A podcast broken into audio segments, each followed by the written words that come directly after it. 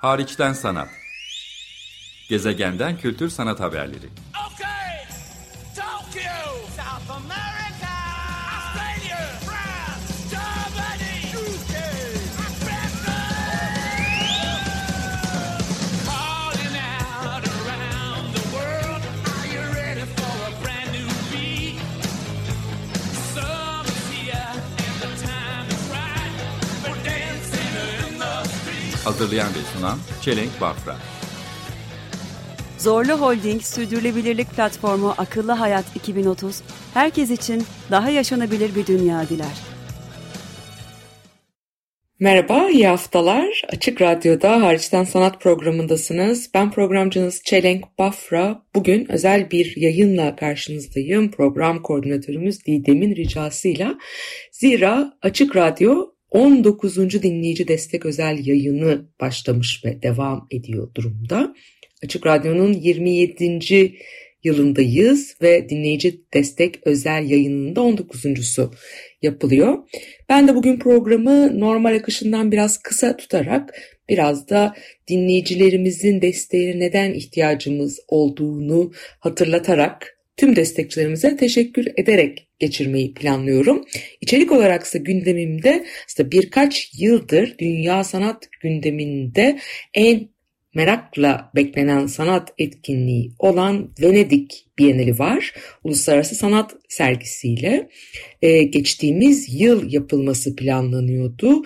Ama pandemiden ötürü bu yılın Nisan ayına ertelendi. Dolayısıyla tam da bugünlerde konuşuluyor. Ben de önümüzdeki hafta birebir bir haftadan uzun bir süreyi Venedik'te geçirdikten sonra oradaki izlenimlerimi orada yerinde görerek tekrar sizinle paylaşmayı planlıyorum şüphesiz. Ama bu Venedik Bienalinde olanları merak edenler, oradaki planlananları önceden öğrenmek isteyenler ya da benim gibi açılış dönemi ya da daha sonrasında gitme fırsatı bulabilecekler için bir program özeti niteliğinde olsun isterim.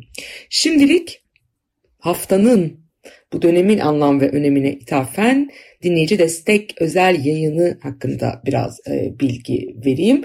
Öncelikle Açık Radyo Dinleyici Destek Projesi nedir? Bu bir sürdürülebilirlik meselesi. Bu bir nevi yaşam biçimi Açık Radyo için. Takipçilerin, dinleyicilerin bildiğini umduğum üzere Açık Radyo için pek çok gönüllü çalışan var. Programların çoğu gönüllü olarak yapılıyor. Daimi ekip, hem teknik masadaki hem organizasyon, programasyon, planlamadaki daimi ekiplere de çok teşekkür ederim ama onlar da çok büyük gönüllülük esaslarıyla profesyonel bir iş yapsalar da çok yoğun bir mesai ek olarak buna ayırarak yapıyorlar. Programların destekçileri, sponsorları olan bireyler, kurumlar, kuruluşlar var ve bu şekilde radyonun bağımsızlığı, sürdürülebilirliği, çok sesliliği sağlanabiliyor. Ayrıntılı bilgi açıkradyo.com.tr adresinden alınabilir. Buraya bir telefon numarasını da ben de gündeme getirmek isterim. 0212 343 40 40. Açık Radyo'yu desteklemek istiyorsanız ya da açıkradyo@açıkradyo.com.tr'ye e-mail de atabilirsiniz. Görüşlerinizi de bildirebildiğiniz gibi destek vermeniz de mümkün. Program destekçisi olmak mümkün her şeyden önce. Nasıl olunur diye soracak olursanız seçtiğiniz bir programa, bu benim şu anda size sunduğum, hazırladığım hariçten sanat programı olabileceği gibi başka ilgi alanınıza dair kültür, sanat, ekoloji, politika, pek çok farklı alandan tabii ki programlar olabilir. Bunun bir saatine ya da birden fazla saatine, birden fazla programa destek, yani sponsorluk yapmanız mümkün. Taksitlendirmeniz mümkün, kredi kartıyla ödemeniz mümkün, internet üzerinden, telefondan, banka havalesiyle yapmanız mümkün. Bunu günümüz teknolojileriyle kolaylaştırmak için Açık Radyo ekibi, ailesi elinden gelen her şeyi yapıyor. Programlar yarım saatlik, benim 2016 yılından beri hariçten sanat programını yaptığım gibi yarım saatlik programlar olabiliyor ya da bir saatlik programlar olabiliyor. Yarım saatlik programa en az 200, bir saatlik programa da en az 350 lira destek vermek mümkün ve programlar yayınlandığında destekçisinin adı ya da belki siz bu desteği birine hediye de etmek isteyebilirsiniz. İsmini geçirmek istediğiniz kişinin bahsi, ona teşekkür programın başında ve sonunda yapılıyor. Ben de şimdiye kadar bu vesileyle hem Açık Radyo'nun diğer programlarına hem de Hariçten Sanat programına desteğini esirgemeyen, dinleyerek, destek projesine katılarak, destek projesine katılmaya teşvik ederek katkıda bulunan, ayrıca programlara katılan, konuşan, söyleşi yaptığım tüm sanatçılara, küratörlere, sanat alanında çalışanlara, dinleyicilere, herkese bu vesileyle teşekkürü borç bilirim. 6. yılını tamamlamış durumdayım programın. Pazartesileri 16.30'da İstanbul'da 95.0 FM'den, internet üzerinden açıkradyo.com.tr'den ve akabinde pek çok mecrada, iTunes, Spotify ve Açık Radyo'nun kendi web sitesi gibi yerlerde kayıt arşivlerine podcast olarak erişilebilen bir program yapma fırsatı bana sağladığınız için. Misyonumuz Ömer Madra, radyonun kurucusu, Açık Radyo ekibi, Açık Radyo takımı adına ifade ettiği üzere misyonumuz dünyanın en acil ve önemli siyasal, sosyal, etik ve estetik meselelerinde sürekli ilke ve değerlere bağlı yayın yaparak ortak yarar adına değişim yaratmak. Dinleyicilerimizden destek talebimiz elbette karşılıksız kalmaz. Bunda adımız gibi eminiz diyerek herkese sevgi, saygı ve selamlarını iletmiş oluyor. Benim de bir parçası olmaktan mutluluk duydum Açık Radyo takımı adına. Programlar Ömer Madra'nın da web sitesinde ve çeşitli programlarda vurguladığı üzere programcıların ve dinleyicilerin şüphesiz yıllar yılı büyük özveri ve enerjiyle sürdürdüğü kolektif bir gayreti, bunu içselleştiren dinleyicilerin, destekçilerin 17 yıldır kesintisiz devam eden maddi desteği sayesinde. 17 yıldır Açık Radyo ağırlıklı olarak tamamen neredeyse dinleyici desteğiyle ayakta. Dolayısıyla tekrar buradan hatırlatmak istiyorum. Yarım saatlik bir programa asgari 200, bir saatlik bir programa 350 lirayla destek olabilirsiniz. Bu özellikle uluslararası görsel sanatlara odaklanmaya çalıştığım Hariçten Sanat programı olabileceği gibi ilginizi, dikkatinizi çeken, takip ettiğiniz başka programlar ya da bir programın birden fazla saati olması mümkün. Buradan hatırlatmış olalım. Neyi hedefliyoruz Açık Radyo'da? Özel değil, özgür, tüm çıkar gruplarından bağımsız, ortak çabamızın ürünü, kuruluşu, işleyişi. Yayınları açısından demokratik, temel hakları savunan, çok kültürlülüğü ele alan, müzik, sanat, haber, kişilik açısından benzersiz bir sese sahip, uluslararası kültür aleminin ayrılmaz bir parçası olmayı hedefleyen, kaliteli ve heyecan verici bir mecra olmak. Benim de düsturum bu. Yapmaya çalıştığım şey bu. Sürçülisan ettiysek affola diyelim şimdilik. Bugünkü programın konusuna geliyorum ve buradan da tekrar hatırlatmak istiyorum. Açık Radyo'nun 19. Dinleyici Destek özel yayını hem daimi programcıların hem de pek çok konuk gönüllü programcının özel yayınlarıyla bu pazara kadar 17 Nisan pazar günü de dahil olmak üzere tam 9 gün sürüyor. Programcılar, özel konuklar, özel içerikler ve programlarla bir festivale, bir şenliğe dönüşüyor adeta ve de sizin de burada bir pay sahibi olmanız, destek vermeniz mümkün. Gelelim bugünün gündemine. Programı biraz kısa da tutmak gerektiği için hemen geçiyorum. Venedik Bienali dünyanın en kadim görsel sanat etkinliklerinden biri. Özellikle güncel sanat söz konusu olduğu zaman ilk akla gelen, en başta anılan en büyük ölçeklisi. 59.'su düzenleniyor. Tarih boyunca savaşlar, dünya savaşları gibi büyük krizler haricinde hiç ertelenmemiş, hep 2 yılda bir yapıla gelmiş. Bu Bienal geçtiğimiz yıl pandemi nedeniyle yine tarihe geçecek bir biçimde ertelendi ve 59. edisyonu 2021 yerine 2022 yılına taşındı.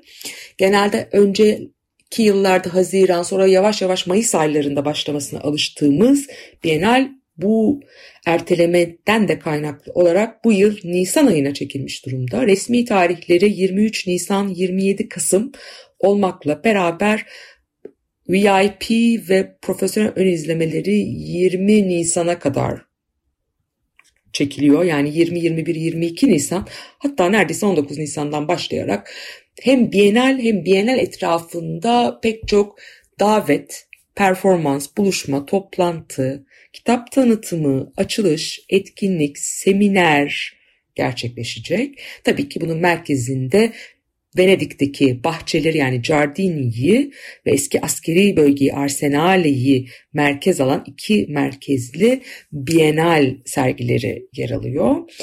Ana sergiyi, yani uluslararası ülke pavyonlarından bağımsız olarak uluslararası bir seçkiden oluşan sergiyi bu yıl kadın bir küratör, kadın sanatçılara da yoğun bir şekilde yer vererek üstleniyor.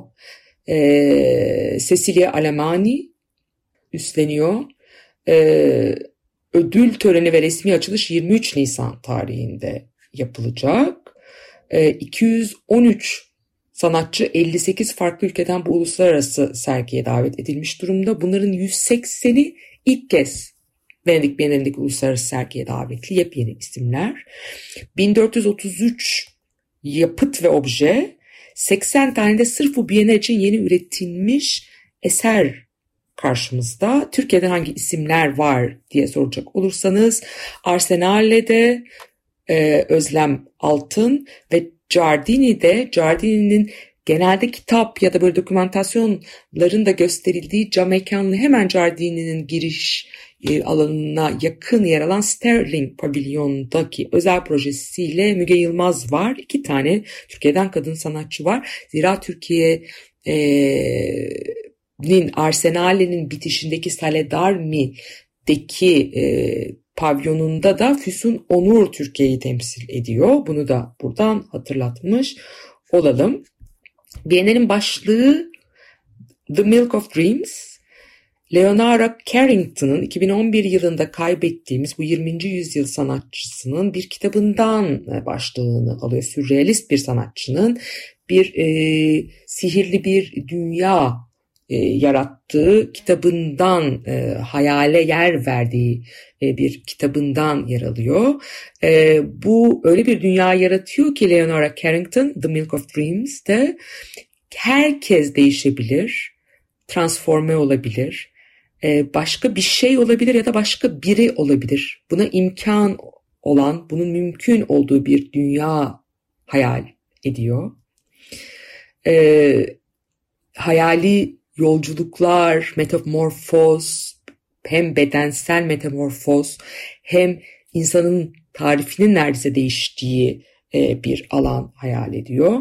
Zaten sormak istediği sorular içerisinde de küratörün insanın tarifi nasıl değişmektedir günümüzde, hayatı neler oluşturmaktadır, insan, bitki, hayvan, insan ve insan olmayan arasındaki farklılığı bugün ne tarif etmektedir?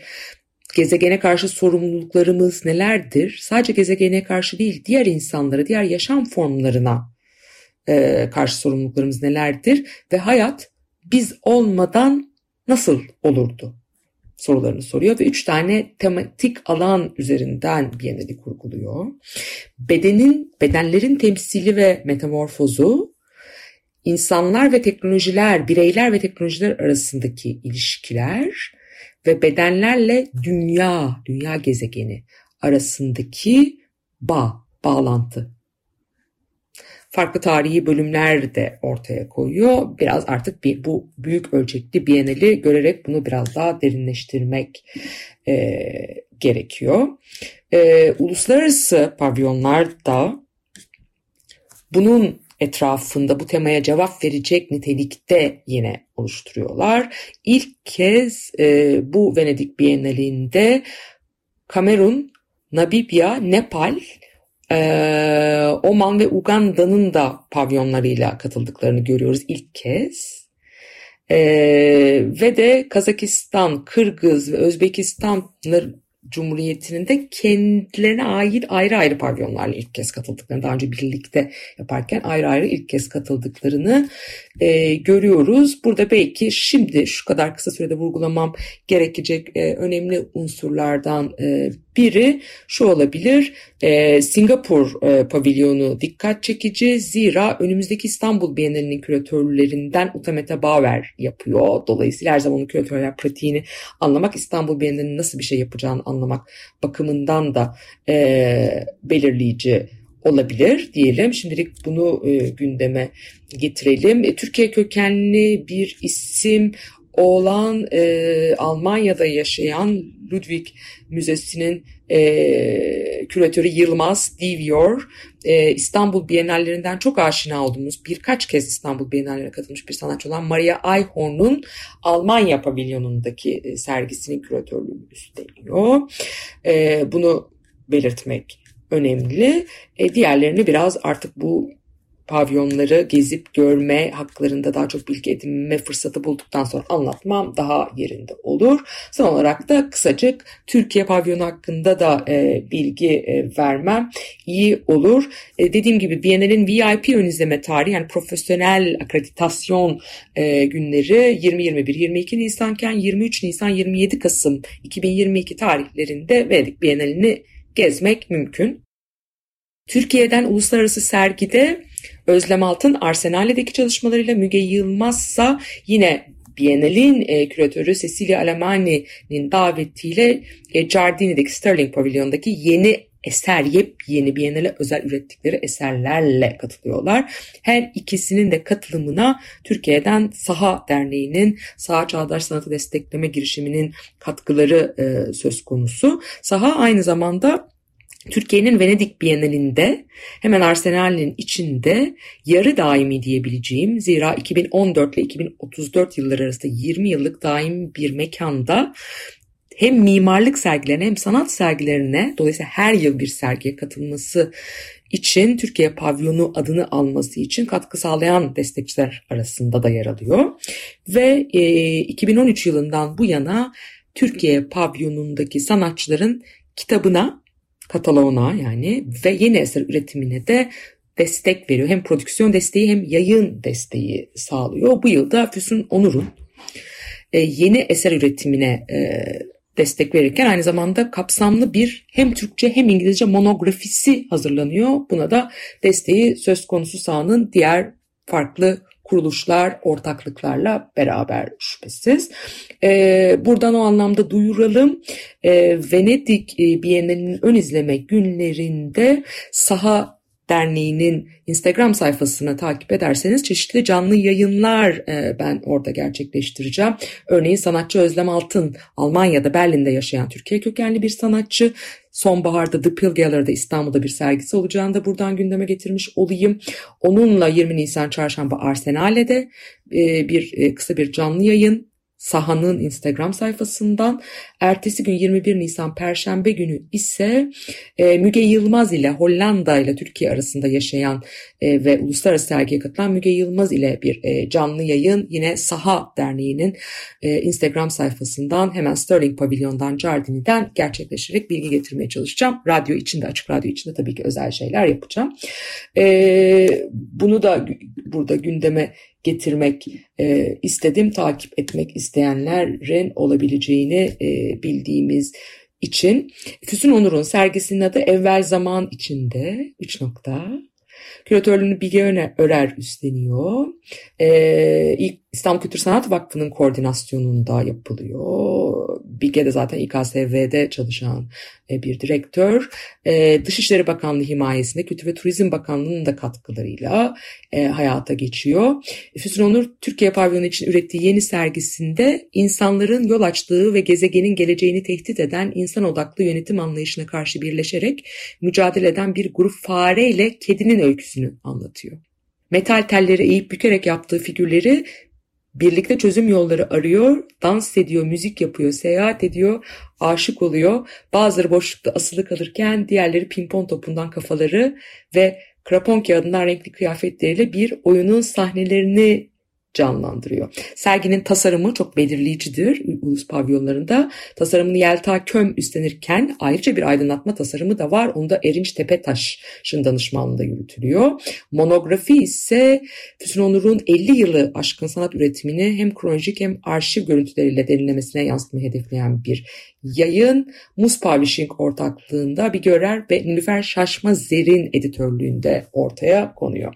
Şimdilik bütün bu bilgileri paylaştıktan sonra Venedik Bienali'nin Türkiye pavyon açılışının da halka açılışının 23 Nisan tabii ki bütün Venedik Bienali ile ama açılışında 21 Nisan'da Arsenal'deki Sale d'Armit'te olacağını buradan vurgulayalım ve önümüzdeki programlarda tabii ki oraya gidip gördükten sonra sizinle daha ayrıntılı belki sanatçılarla söyleşiler, izlenimler hem ülke pavyonlarından hem uluslararası sergilerden çeşitli haberler, değerlendirmeler getireceğim. Şimdilik hoşçakalın. Ben programcınız Çelenk Bafra. Önümüzdeki hafta görüşmek üzere.